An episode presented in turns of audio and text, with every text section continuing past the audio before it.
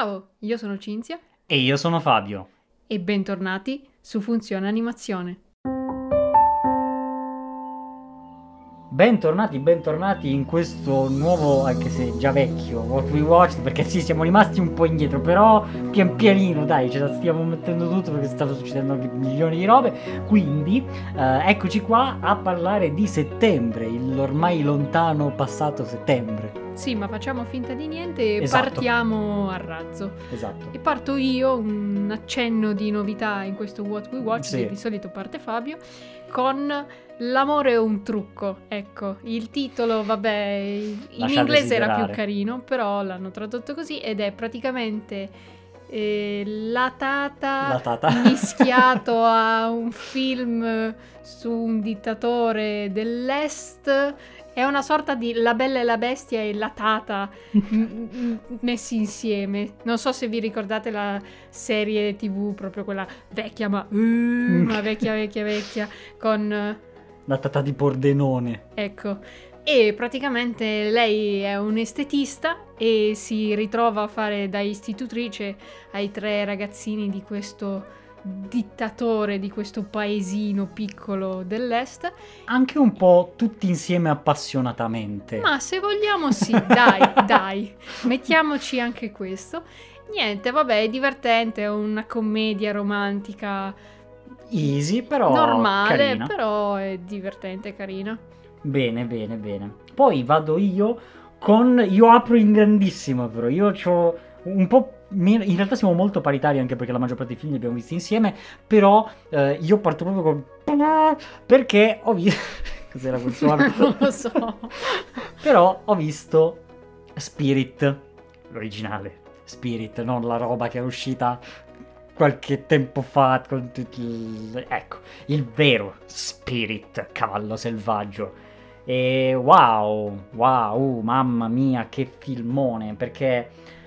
Cioè, vabbè, allora, le musiche sono di un altro pianeta. È la storia fondamentalmente di questo... della vita di questo cavallo che vede arrivare proprio l'uomo americano che colonizza il selvaggio West. È una storia che, essendo dal punto di vista di un animale, ma non è parlata, questo- questi animali non parlano, eh, rimane molto silenziosa e quindi secondo me guadagna moltissimo a livello poetico, a livello, a livello proprio di emozionalità.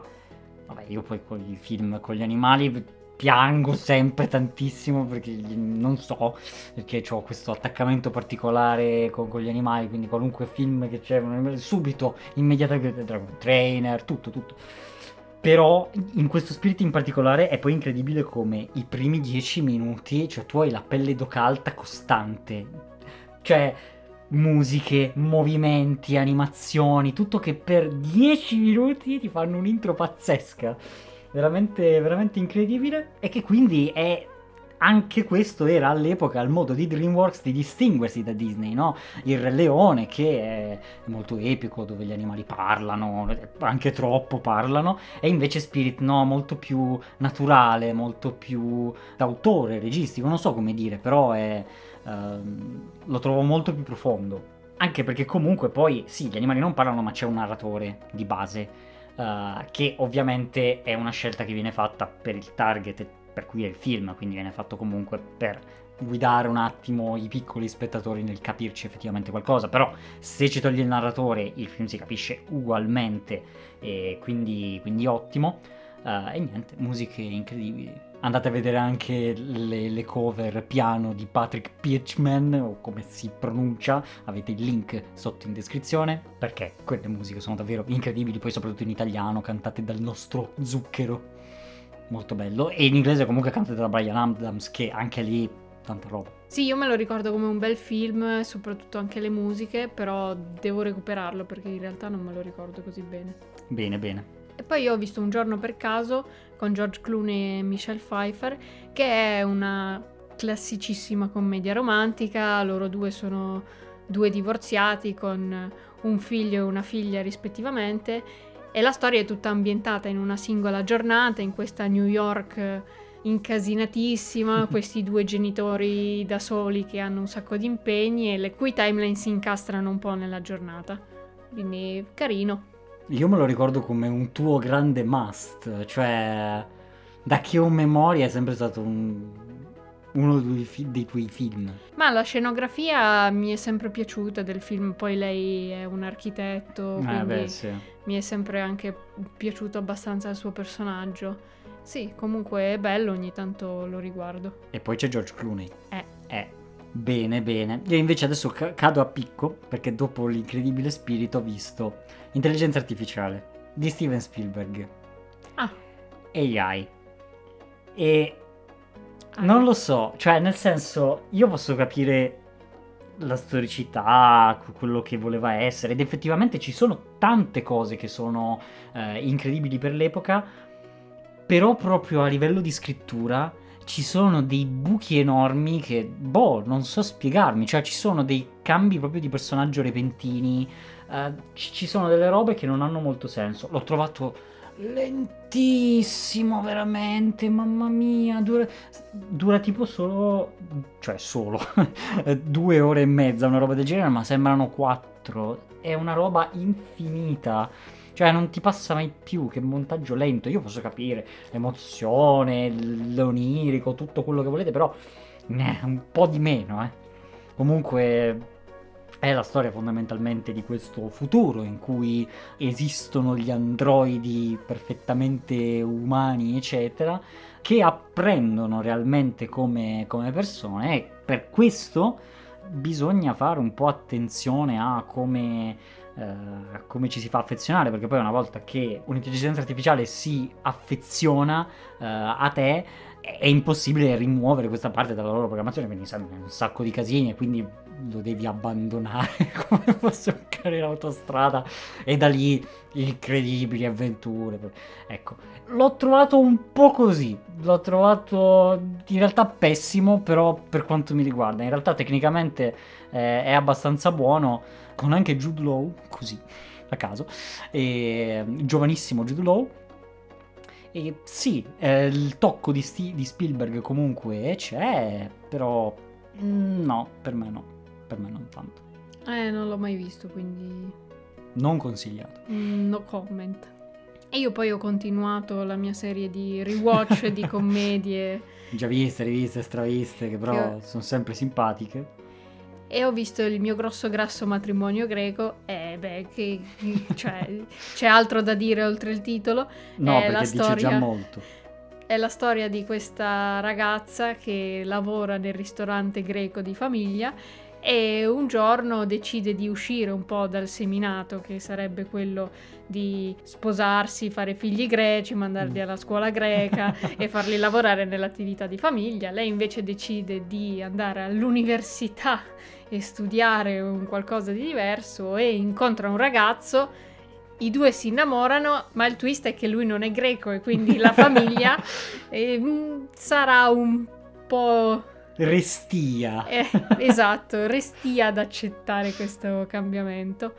È una commedia È vecchio molto stampo, divertente. molto divertente, so- soprattutto per il- la figura del padre di lei che è, è- è- è proprio puccioso, cioè non so come dire, è proprio, è proprio greco. Sì, perché da una certa parte, non so, rispecchia anche un po' alcune situazioni che possono essere, Certo. cioè se noi mettiamo la famiglia italiana, magari in America, probabilmente le dinamiche possono essere simili e quindi c'è questo padre che proprio a volte non capisce che cosa ci sia di sbagliato e quindi fa un po' tenerezza da una parte e un po' testardaggine Certo. dall'altra. Però è molto divertente. Sì, confermo. Successivamente io ho visto Le regole della truffa, che in inglese si chiama Fly Paper. E Così. Vabbè, eh, del 2011, quindi è già abbastanza vecchiotto, eh, per usare termini desueti. E eh, la cosa interessante è che non te lo aspetti effettivamente. Cioè, è effettivamente. Lo trovate sopra in video. È effettivamente un film che gioca con te spettatore nel mentre che cerchi di capire le dinamiche di quello che sta succedendo. E ci riesce, ci riesce. Ci riesce bene. Per la maggior parte del film ti chiedi: Ma cosa diavolo sto guardando? effettivamente sì, te lo chiedi più volte e più volte sei tentato di fermare, però sul finale c'è un twist interessante. È la storia fondamentalmente di questa eh, doppia rapina in banca che avviene perché due bande arrivano a rapinare la stessa banca nello stesso giorno, nello stesso momento, e da questa situazione che è molto ilare in realtà, uh, poi si sviluppa tutta una serie di intrighi con problematiche, eccetera, perché una squadra è super organizzata, super all'Ocean's Eleven, e l'altra squadra invece sono due a caso con uno shotgun e una pistola e non sanno bene da che parte andare e fanno esplodere tutto.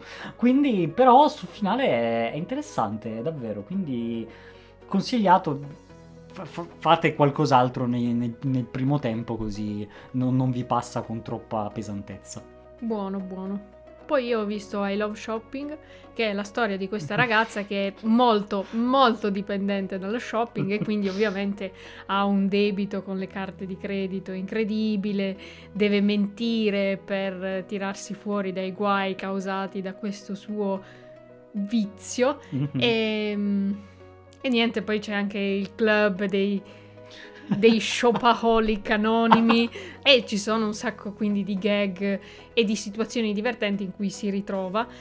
Una fra tutte la carta nel ghiaccio, non diciamo altro. Non diciamo altro. E in generale è molto divertente, è una commedia anche questa romantica, abbastanza comunque frizzantina, sì, leggera, veloce. Eh, e poi c'è anche comunque, se vogliamo vedere proprio anche il tema, un po' la critica all'insegnamento, quello appunto di non farsi fregare dai tassi di interesse incredibili delle carte di credito, che comunque le cose importanti di solito non vengono acquistate con il vil denaro. Esatto, ecco. esatto. Sì, che poi tra l'altro è tratta dal libro, no? Sì, sì, sì. Eh c'è tutta una serie di libri, tra l'altro, penso, non solo mm. uno. Sì, sì, sì, sì. E poi io ho visto anche Julie and Julia. Grande, questo, questo ottimo film. Con Meryl Streep e Amy Adams, quindi due super mega attrici. E è la storia, anzi sono le due storie parallele in questo caso, eh, di Julie appunto e Giulia. Eh, Giulia, quindi Meryl Streep, che vive in questa Parigi degli anni 60, 70 sì, direi sì, più o meno. E... Più 60, più 50 anche. Eh, è la moglie di questo diplomatico e si annoia sostanzialmente, quindi impara a cucinare l'arte della cucina francese e poi quindi scriverà anche un libro di ricette ed è appunto il libro di ricette che Julie invece nella New York dopo il crollo delle torri gemelle segue appunto questo libro di ricette e ne scrive un blog perché ha questa challenge di cucinare tutte le ricette di questo tomo di sì. libro in un anno e quindi un po' la sua storia di come è diventata famosa facendo la blogger eccetera eccetera quindi sono due storie di due donne che hanno un po' preso il loro destino per mano e attraverso la cucina hanno trovato un po' la loro passione, quello che vogliono fare davvero, eh, entrambe scrittrici quindi alla fine, quindi è un, è un parallelo carino anche per il fatto che appunto il libro di ricette viene un po' ripreso sia in una storia che certo. nell'altra, ci sono parallelismi carini e anche un po' questa relazione che si crea un po' a senso unico di Julie verso Giulia, perché lei la vede un po' come sua paladina, come sì. suo idolo, ed è anche poi un fenomeno sociale che si verifica anche oggigiorno proprio anche nei social, no? Cioè tu segui una persona su un social, quindi ti affezioni in un certo modo a quella persona, ma l'altra persona non sa praticamente esatto. della tua esistenza. Quindi è anche una riflessione molto interessante da questo punto di vista. No, io lo trovo un ottimo film, eh, splendidamente scritto. A me è sempre piaciuta molto la scrittura e il montaggio, l'alternarsi di Giulia e Giulia. E il mischiarsi anche di dramma e eh, divertimento, battute e eh, tristezza, perché comunque si passano dei momenti anche non, non troppo felici, ecco, nelle loro vite. Sì, sì, ci sono anche dei momenti abbastanza, non faccio spoiler, però abbastanza profondi in cui ci avviciniamo parecchio ai personaggi sia di Julie che di Giulia sì. e al rapporto che hanno con la vita stessa e con la soddisfazione che hanno personale eh, di loro stesse. Quindi è davvero interessante, vi verrà fame inevitabilmente Sì, perché tantissimo. cucinano tutte e due, cucinano robe incredibili. eh, quindi vabbè, preparatevi due snack e guardatevi questo film che è altamente consigliato. È altamente calorico. Burro. Burro ovunque. Sono rotta. Quindi dopo questo, quest'ultimo film di Cinzia ci siamo visti dal vivo per davvero e eh, abbiamo visto un po' di cose insieme, tante robe, troppe robe insieme. Potevamo guardare anche un po' di me. Eh sì, un po' sì. Quindi partiamo con Princess Diaries, il primo e il secondo, perché ovviamente è un po' brutto separarli loro due, perché Anche se- sono molto in un anche se- continuum. Il DVD esiste solo il DVD del secondo in italiano e il titolo non fa presagire il fatto che esista un Princess Diaries 1. Quindi io anni or sono, quando ho visto per la prima volta il 2, non sapevo dell'esistenza dell'1 e ci sono dei riferimenti abbastanza anche espliciti Certo. al primo film, ma tu non capisci. Quindi vabbè, a parte come è stato tradotto il titolo in italiano del 2, i due film hanno come attrici protagoniste Anne Hathaway e Julie Andrews. Quindi, Una giovanissima Anne Hathaway, forse Sì. uno dei suoi primi film. eh, penso che Princess Diaries sia stato uno dei suoi primi grandi film e è la storia di questa ragazzina di San Francisco che scopre un giorno per un altro di essere la principessa di Genovia e di avere quindi una nonna che è regina di questo paese dove producono principalmente pere. che tra l'altro si ispira ad un vero stato che si trova tra la Spagna e la Francia, esattamente nel posto in cui che ovviamente non si chiama Genovia, però diciamo che Esiste, l'ispirazione c'è. esiste una città-stato. E comunque sì, è il suo primo film Ok, è confermato dalla regia. confermato. E sono tutti e due divertenti e spassosi. Sì. Julie Andrews è spettacolare. E anche il personaggio di Joe, che sarebbe la guardia del corpo, slash autista, slash babysitter, è è anche molto divertente, fa delle battute abbastanza graffianti anche nel primo. Sì.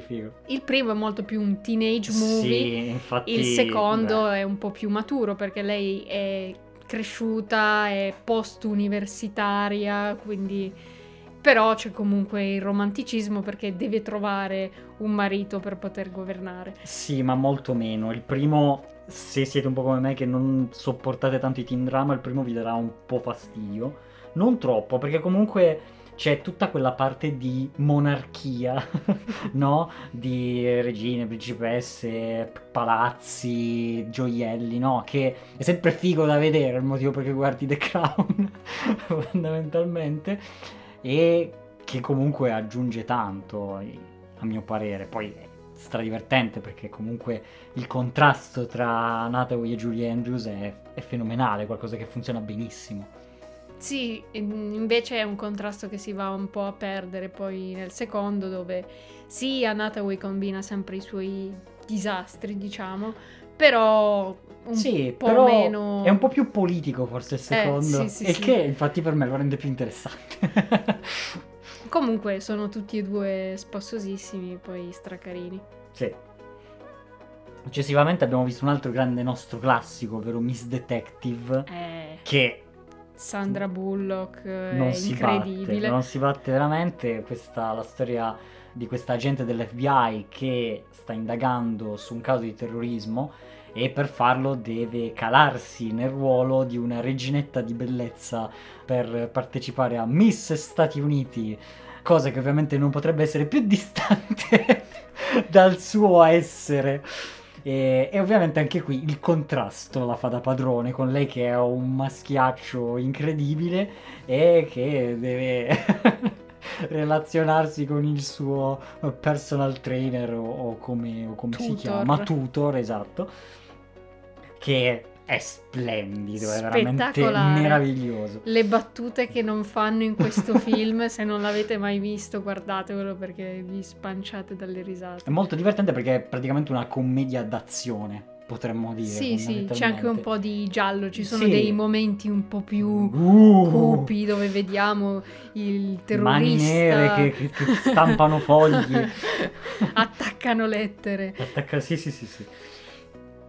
E però comunque anche poi il caso, l'investigazione Sì, è è abbastanza figo. interessante. No, no, è- La è prima volta che lo vedi, secondo me, non, non lo capisci subito chi è il colpevole. E poi appunto una buona sceneggiatura con eh, giusti tempi, giusti ritmi, tutto, tutto buono. Anche le scazzottate, è tutto Sì, di altissima qualità. Esatto, esatto, tantissimo. Dopo Miss Detective abbiamo visto uno dei miei film preferiti italiani. La truffa a Milano, Perché era Milano. perché sono a Milano. Sì, ho capito, ma che... Eh, di solito stanno in America a Ah, fare le giusto, truffe. giusto, giusto. Che è Mi fido di te, con Ale Franz e regia di Massimo Venier. Cioè, non so se ci capiamo, eh. Tre uomini e una gamba, chiedimi se sono felice. Allora, cerchiamo di capirci molto bene, eh. Perché qui siamo a dei livelli alti. Infatti la regia fa tantissimo. Cioè, se andiamo a vedere un film speculare che è, diciamo, La terza stella, sempre con Ale Franz, ma senza Massimo Venier, è proprio un altro livello. Sì. Eh, la terza stella anche è bello e divertente. E l'abbiamo visto tra E l'altro poco anche- dopo. E c'è anche un po' di azione, diciamo. Sì, Eh, però è un altro genere. è molto più comico, È mentre un po' più sketchoso, cioè Sì, ci sono i esatto. momenti sketch che di solito sono tipici, diciamo, dei film che escono da una coppia comica Teatrale. di stand-up eh, Sì, comedian. sì, esatto.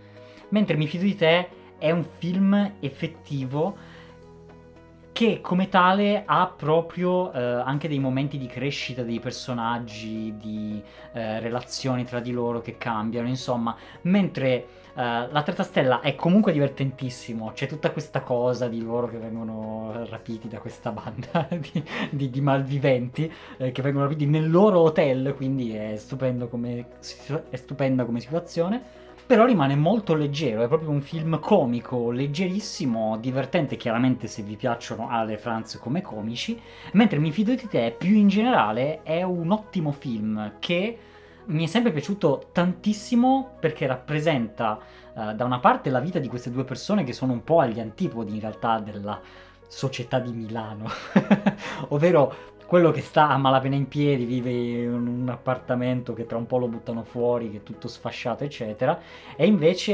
l'impiegato super eh, eh, specializzato, con due lauree, eccetera, che ha la casa, i figli, il prato, Il la mutuo. macchina, il mutuo, proprio come se fosse un membro di famiglia.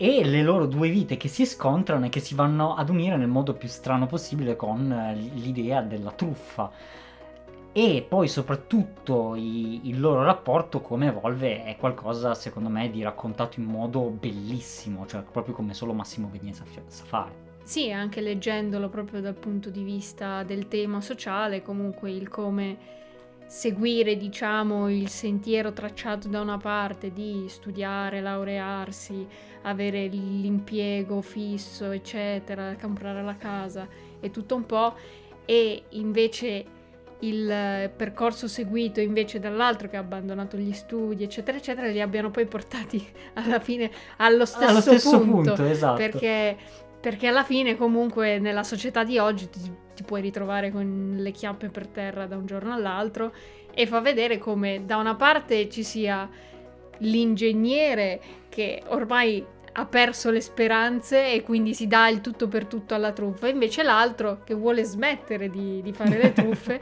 e Esatto, però ci viene tirato dentro dall'altro.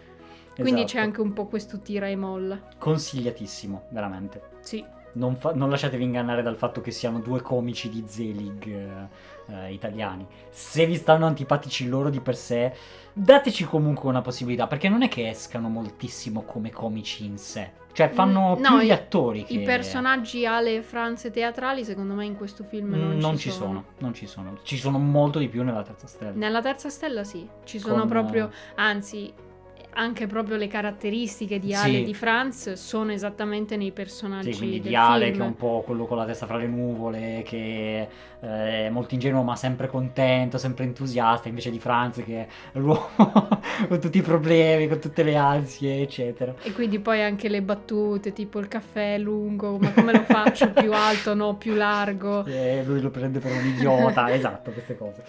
Quindi comunque guardatelo perché Sì. vi fate sicuramente due risate e due riflessioni. Poi abbiamo visto il Buongiorno del mattino che racconta di questa ragazza che è produttrice di questo show appunto del mattino ed è bello perché fa vedere un po' tutto il dietro le quinte di quello che può essere uno show che va in onda diciamo dalle 4 del mattino Sì, alle 10, una cosa del presto. genere. Quindi come creano il palinsesto, come si organizzano tutti i pezzi, come cercano le idee anche degli show da realizzare. Sì, interessantissima la parte dove vedi proprio la produzione, è fenomenale. Poi mi piace anche soprattutto, cioè, chicche del tipo di vedere, adesso non so come si chiami il ruolo professionale, però è quasi un direttore d'orchestra che decide quale telecamera mandare in onda. Sì, sì, è comu- fa parte comunque della regia, però. E in ogni caso è un bellissimo, secondo me, dietro le quinte della televisione. E poi c'è la storia di lei che è totalmente assorbita dal lavoro e però capita in questo show che è un po' malandato. Il budget è basso, i conduttori sono svogliati, diciamo così, e quindi come fa di tutto per innalzare l'audience e salvare il programma. È molto divertente, però appunto è anche molto interessante questo aspetto di dietro le quinte, quindi ve lo consiglio. Sì, assolutamente, anche dal punto di vista della scrittura è molto bello, soprattutto poi da quando entra eh, un po' diciamo la nemesi, quindi Harrison Ford, Eh sì. eh, lì eh, diventa veramente scoppiettante la cosa. E poi è bello anche perché c'è anche Diane Keaton e anche il Mamma suo ruolo mia, è pazzesco. Mamma mia, quella donna, che cosa non è?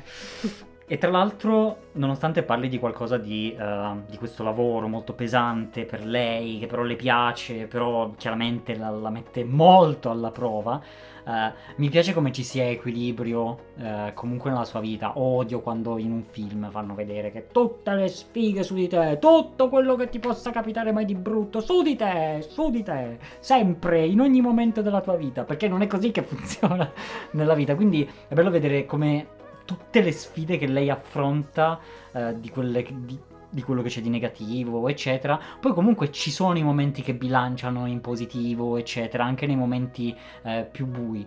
Sì, sì, sì, sicuramente. E quindi ottimo.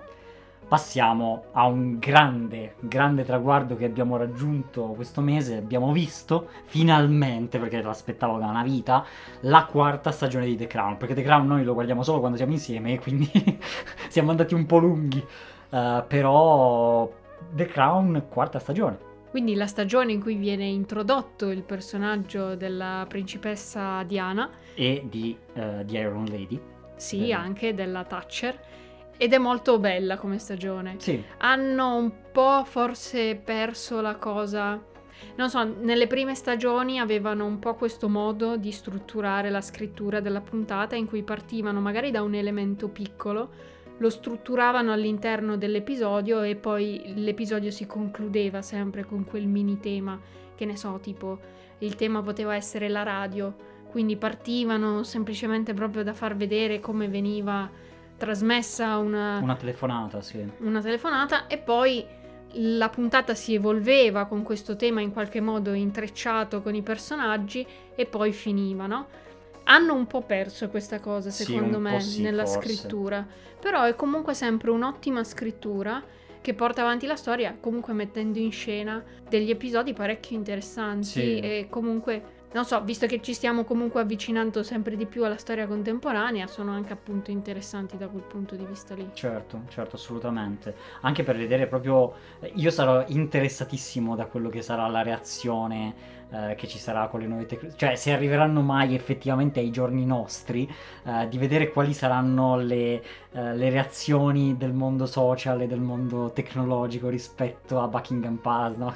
cioè, banalmente che fanno il- l'account Instagram della regina. Co- come come la, la raccontano questa cosa? Se mai ci arriveranno così, così vicini.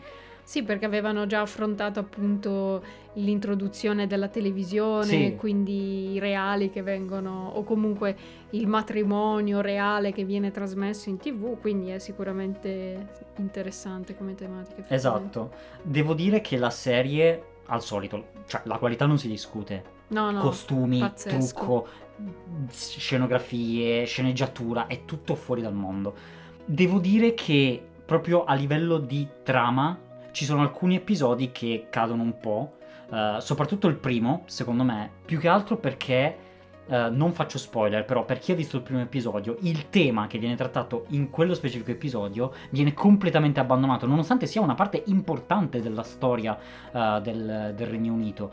Quindi quella cosa lì proprio mi è stata sullo stomaco tantissimo. Non dico cos'è, ovviamente, perché sarebbe un po' spoiler. ehm, però per chi dovesse averlo visto, andatevi a rivedere quel- quello che era il tema della prima puntata, che è stato proprio troncato dopo la prima puntata. Praticamente non se n'è più parlato. Sì, l'evoluzione in sé della puntata e mh, dell'intrecciarsi delle puntate era fatto un po' meglio Sì. nelle stagioni precedenti. In queste stagioni, secondo me, si sono concentrati parecchissimo sulla psicologia di Carlo e Diana e anche della gli Thatcher. attori pazzeschi, cioè comunque interpretazioni parecchio parecchio buone e che fanno vedere anche un po' non so, i lati anche un po' contrastanti di queste persone o comunque Sì, certo, eh, il lato umano. sì, anche. sì, sì, o comunque mettono bene in risalto sia i momenti in cui sono felici che i momenti più bui.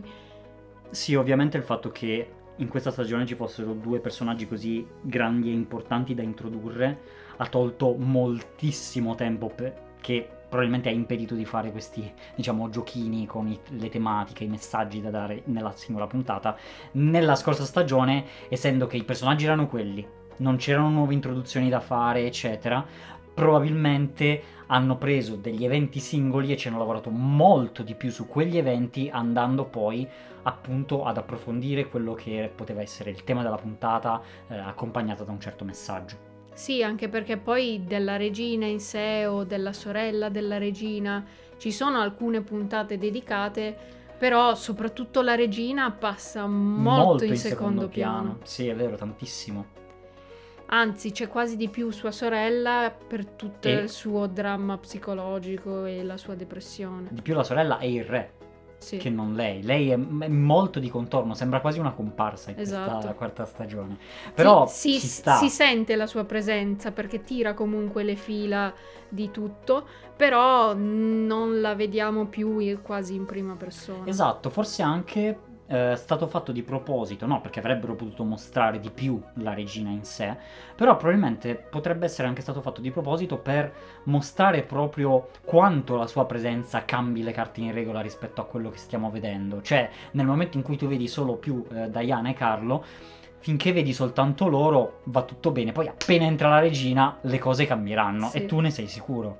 Quindi c'è anche un po' questo, anche per mostrare comunque quanto la regina vada ad impicciarsi, tra virgolette, anche nei problemi personali degli altri. Sì, e poi comunque c'è anche tutto l'altro lato più politico della serie, quindi con la Thatcher e poi anche la regina, che anche lì è molto molto interessante. Sì, sì, sì, anche quella parte eh, molto interessante che sta diventando molto complessa, perché comunque eh, la politica di oggi non è propriamente la politica di, eh, de- delle prime stagioni, che forse era un po' più semplice, quindi c'erano anche meno documenti, invece più si va avanti, più le cose com- continuano ad essere documentate, cioè per esempio la puntata in cui c'è il raduno delle nazioni con la Thatcher, io lì non ci ho capito quasi niente. Eh, perché comunque eh, le cose si complicano sia a livello storico che a livello proprio documentaristico. Sì, però consigliatissima, cioè sta, Vabbè, assolutamente The sta Crown è- continuando sempre ad altissimi livelli. Ah, è sempre sulla cresta dell'onda per noi. Non ci ha ancora deluso, assolutamente. Anche se, ovviamente, le prime due stagioni restano nel cuore. eh. È l'attrice... Perché l'attrice delle prime due serie era qualcosa di veramente incredibile nel Sì, suo sì, personaggio. sì. Però, tant'è. Non potevano invecchiarla di colpo. Eh, potevano, ma li veniva a costare Eh, troppo. Poi abbiamo visto Miss Doppio in 4, con Michael Keaton. Quattro una, volte. Una commedia, sì, in cui per guadagnare tempo, perché... No, perché capofamiglia, capocantiere, eh, scarrozza i figli di qua, scarrozza i figli di là, non ha tempo. E quindi un giorno sbrocca proprio in un cantiere e incontra questo scienziato che gli propone di clonarlo. Il sogno della vita di chiunque, penso, oramai su questo pianeta, perché non, nessuno ha più tempo, quindi perché non avere un'altra persona a cui scaricare tutta l'immondizia che a te non va di fare? È proprio... Ed è proprio quello che succede nel quello film. Che succede. Quindi il protagonista fa un clone di se stesso e poi ne verranno fatti anche altri perché, perché... si sa più tempo si ha più se ne vorrebbe e quindi poi anche poi tutti i guai che si portano dietro questi cloni e sì. il la collaborazione, il timing di quando scambiarsi con i cloni, eccetera, eccetera. Sì, ovviamente mettono in campo, essendo in quattro, che non dovrebbe essere in quattro, ma tengono nascosto il fatto che in realtà è uno solo porta a tutta quella serie di gag dove uno non deve essere visto, poi ovviamente il fatto di essere cloni li porta a vivere comunque vite diverse e quindi a crescere, a cambiare in modo diverso, cosa che ho trovato incredibile e dal punto di vista dell'attore deve essere stato un viaggio allucinante fare quattro persone completamente diverse a turno e poi soprattutto anche lato realizzativo è fatto benissimo cioè non noti niente mai. È fatto veramente tutto ad arte. Eh? Sì, sì, il green screen è fatto alla perfezione. È fatto benissimo. Come si sovrappongono poi diversi personaggi, perché ovviamente è sempre Michael Keaton che interpreta tutti e quattro. Più altre ovviamente controfigure che lo aiutano, tipo quando c'è un controcampo, ovviamente è lui che sta parlando con un tipo a caso. Sì, sì, sì. Però pur essendo un film vecchio non si nota la no, cosa. No, assolutamente. E soprattutto non è fatto con i classici due personaggi, ma è fatto con quattro. Esatto.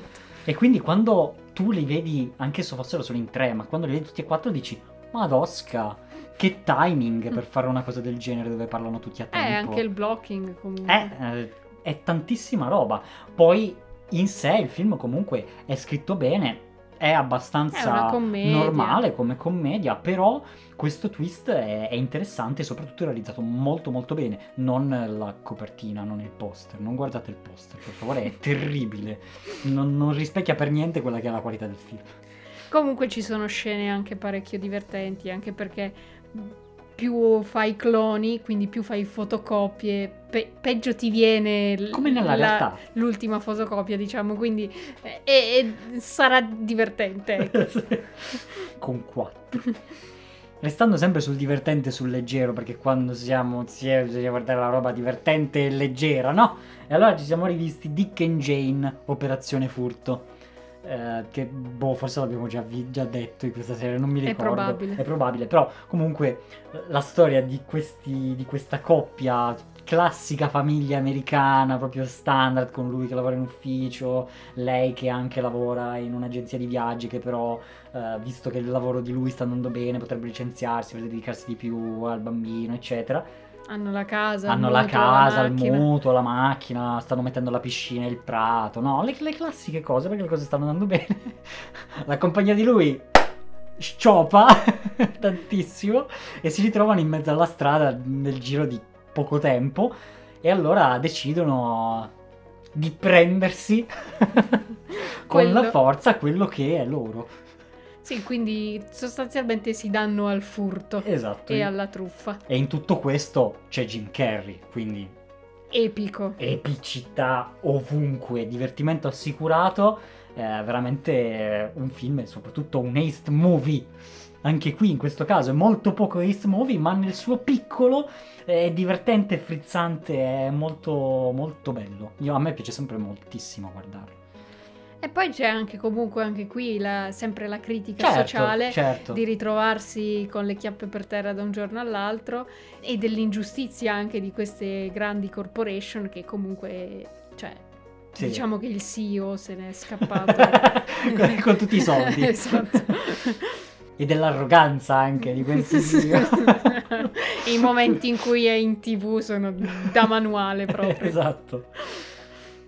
E l'ultimo film che abbiamo visto insieme è Unstoppable. Thriller. Thriller, Sì, ok. thriller sì. di tensione. Sì, però senza l'omicidio, diciamo. No, no, è disastri ferroviari. eh, disastri ferroviari, esatto. Dovrebbe essere un genere a sé.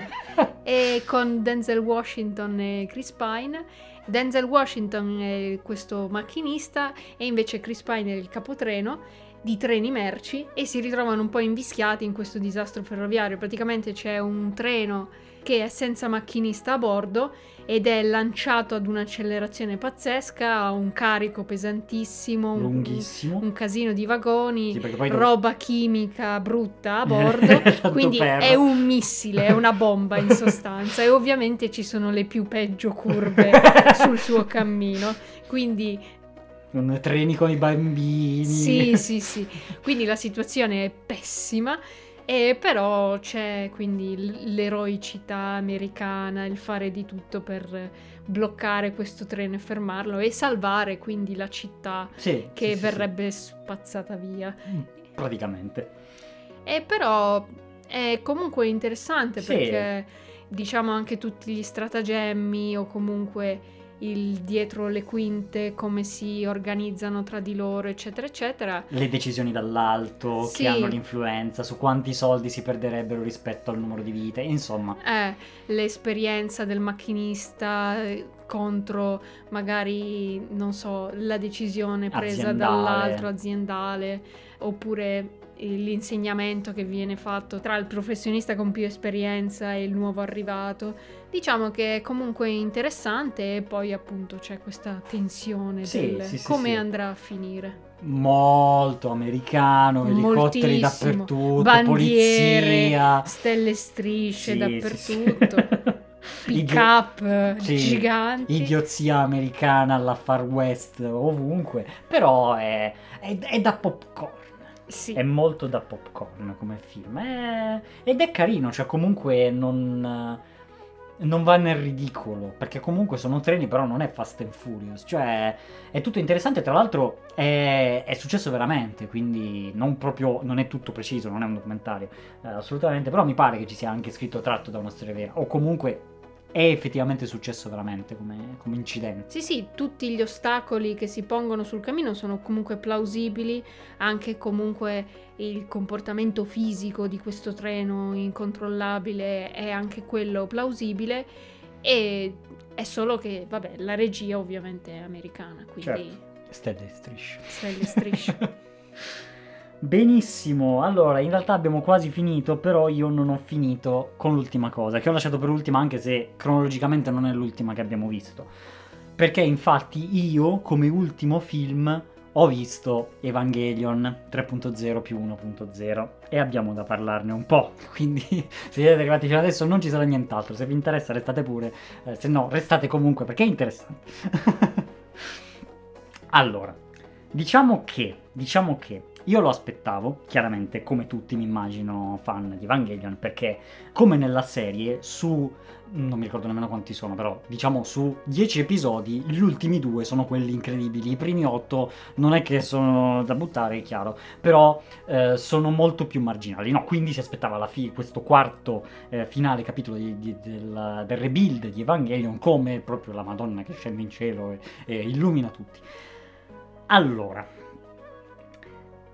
Appunto l'effetto è un po' quello, nel senso che eh, rispetto ai primi film, ovviamente in questo ultimo ehm, esplode tutto e ci sono delle robe fighissime, ci sono delle robe incredibili.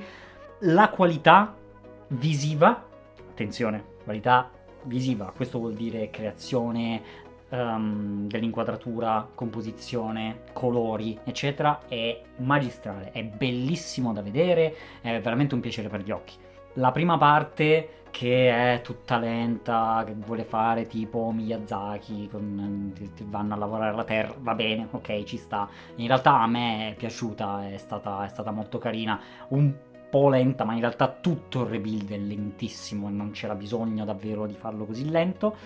Però, se volevano rifare il rebuild con una qualità top, no? Perché da quello che ho capito, quello era un po' lo scopo, no? Il, eh, il rifare praticamente Evangelion con la qualità che si meritava.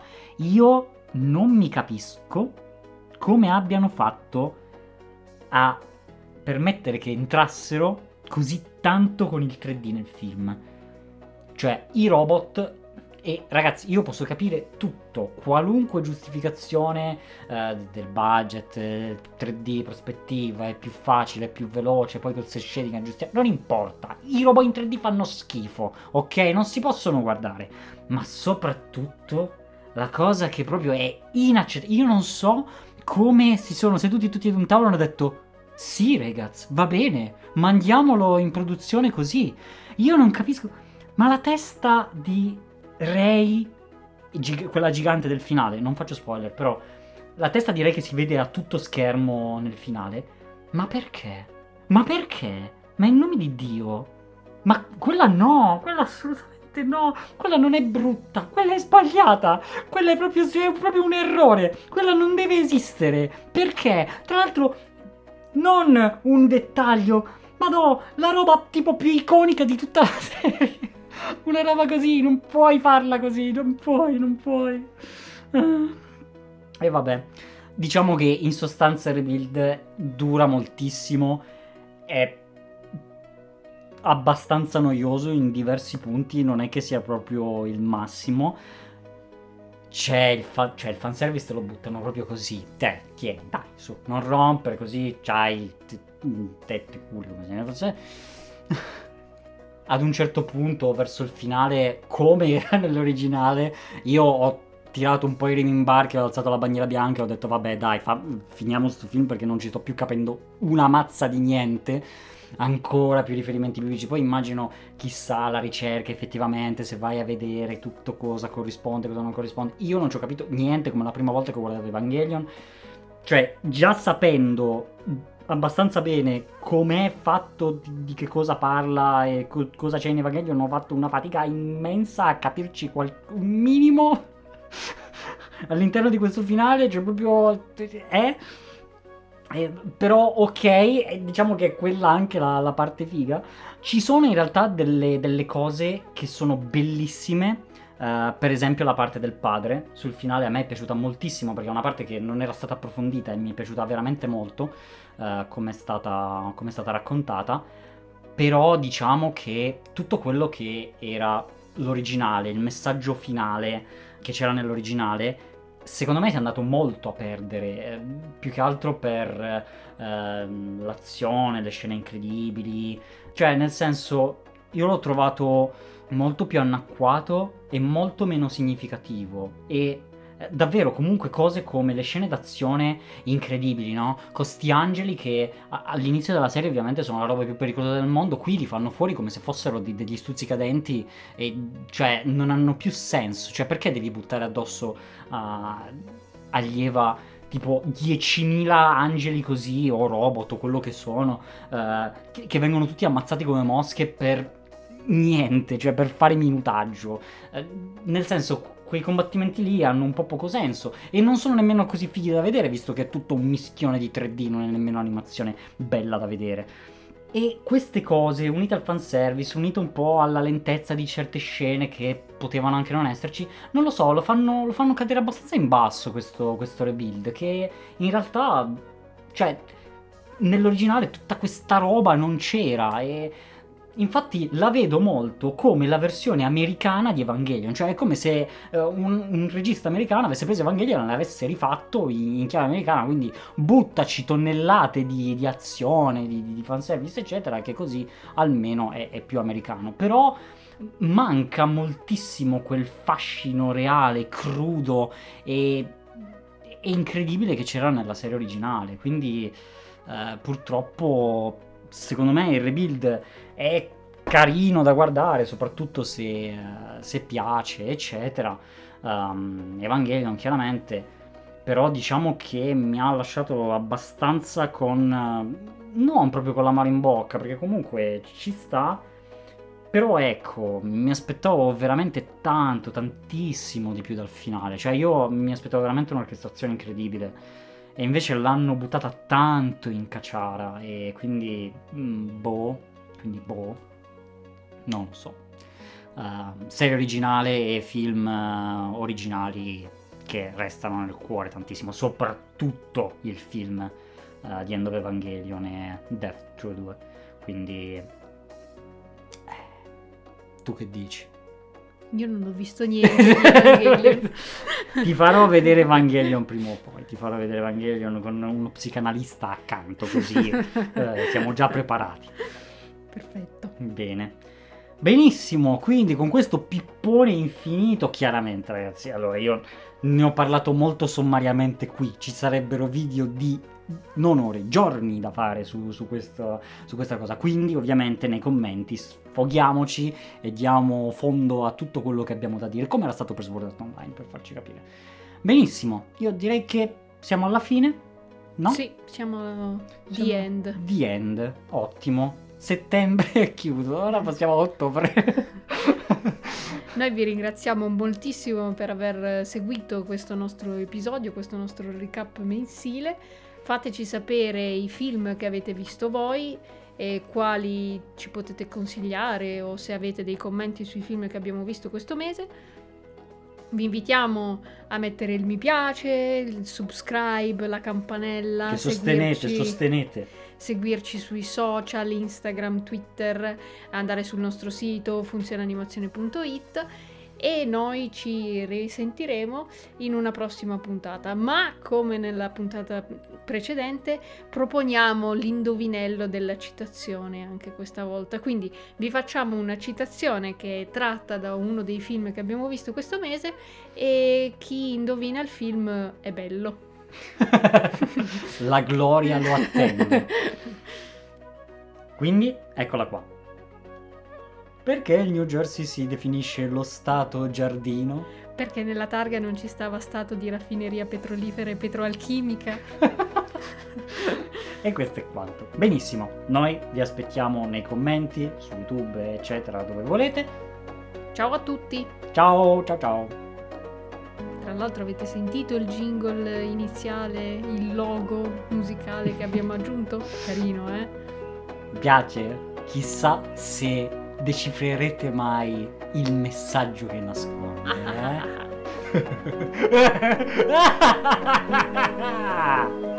non così tanto. Troppo. Ciao. Ciao.